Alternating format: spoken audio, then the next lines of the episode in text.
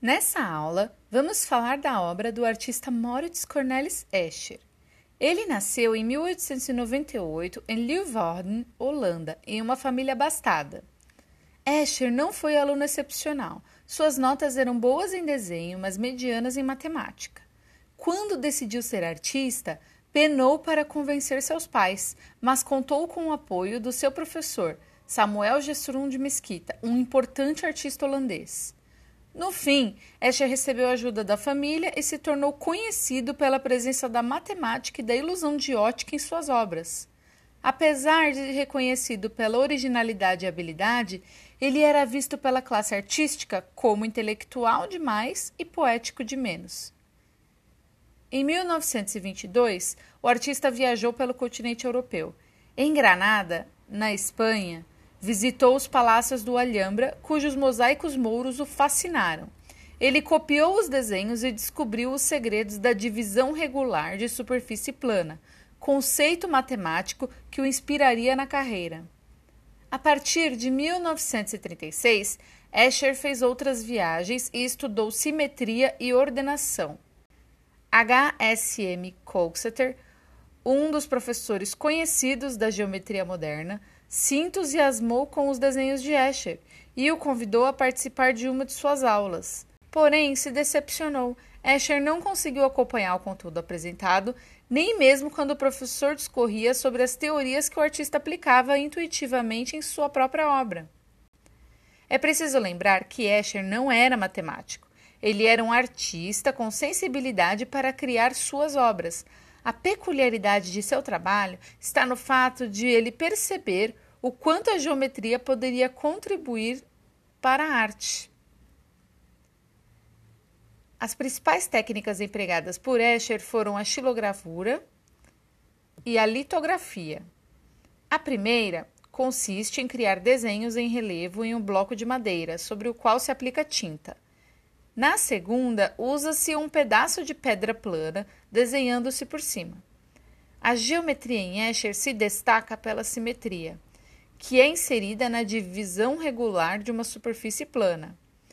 De uma forma bem simplificada, a simetria é a semelhança exata de formas distintas. Há três tipos de simetria: simetria de translação, reflexão e rotação.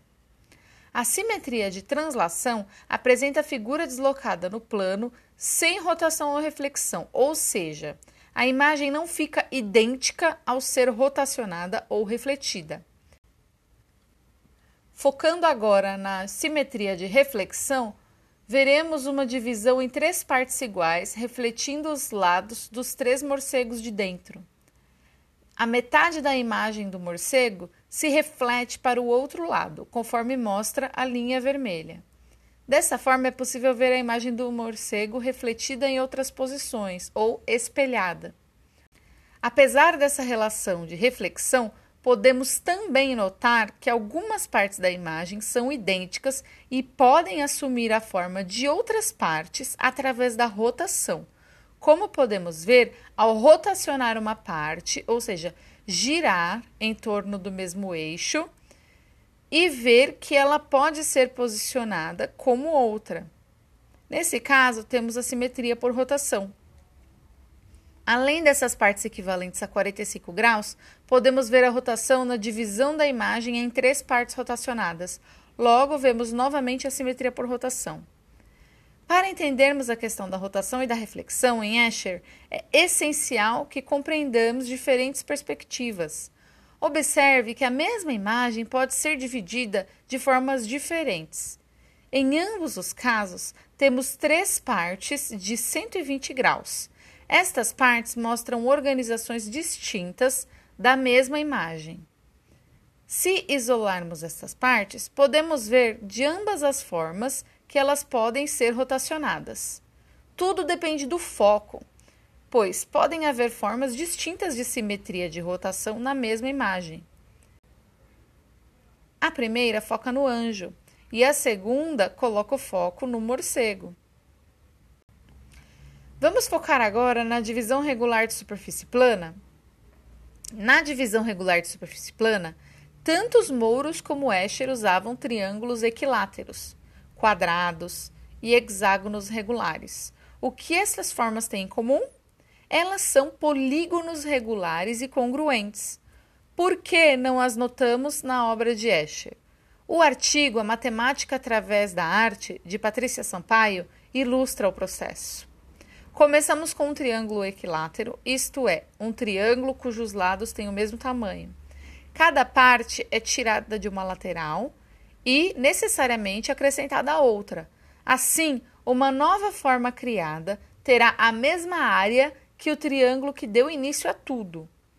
Desse modo, cria-se uma espécie de quebra-cabeças, onde a figura obtida tem que justapor, ter um encaixe perfeito a outra igual a ela. Aqui temos literalmente um quebra-cabeças inspirado nos peixes de Escher. Para entender os padrões das formas geométricas, vamos analisar uma obra de Escher. Olhando de perto, podemos ver as linhas que delimitam o espaço. Essas linhas formam quadriláteros, mais especificamente paralelogramos. Dois desses quadriláteros se completam, formando uma figura do nosso quebra-cabeças. Nesse caso da obra Lagartos, temos quadriláteros cujos lados possuem o mesmo tamanho. Esse quadrilátero se repete. Observe a pedra padrão. Aqui temos o lagarto verde descendo na diagonal à esquerda, enquanto o laranja sobe na diagonal à direita. Estes quatro quadrados trazem os lagartos em outra posição, formando um padrão das cabeças dos lagartos se encontrando. O arquiteto e professor Roberto Pompeia explica no vídeo Escher e a Geometria da Nova Escola que nessa imagem há dois eixos ortogonais em uma estrutura tetrâmera. O arquiteto também mostra esta outra imagem, que traz triângulos sobrepostos. Os triângulos equiláteros apresentam os mesmos padrões da imagem, como pode ser visto nas cores vermelho e amarelo. Em azul e verde podemos ver os triângulos isósceles, que também têm padrão de imagens que se repetem. A arte de Escher pode parecer meio confusa, não é mesmo? Iludindo a nossa percepção plana e espacial. Mas ela constitui um ótimo exemplo de integração entre as artes e a matemática. Espero que tenham gostado da interdisciplinaridade. Essas são as referências das fontes consultadas para a elaboração desse vídeo, incluindo as imagens utilizadas. Muito obrigada por assistir. Este vídeo foi elaborado pela professora Elizabeth Carolina Tenório Calderon com o apoio da matemática professora Nair Matico Rara.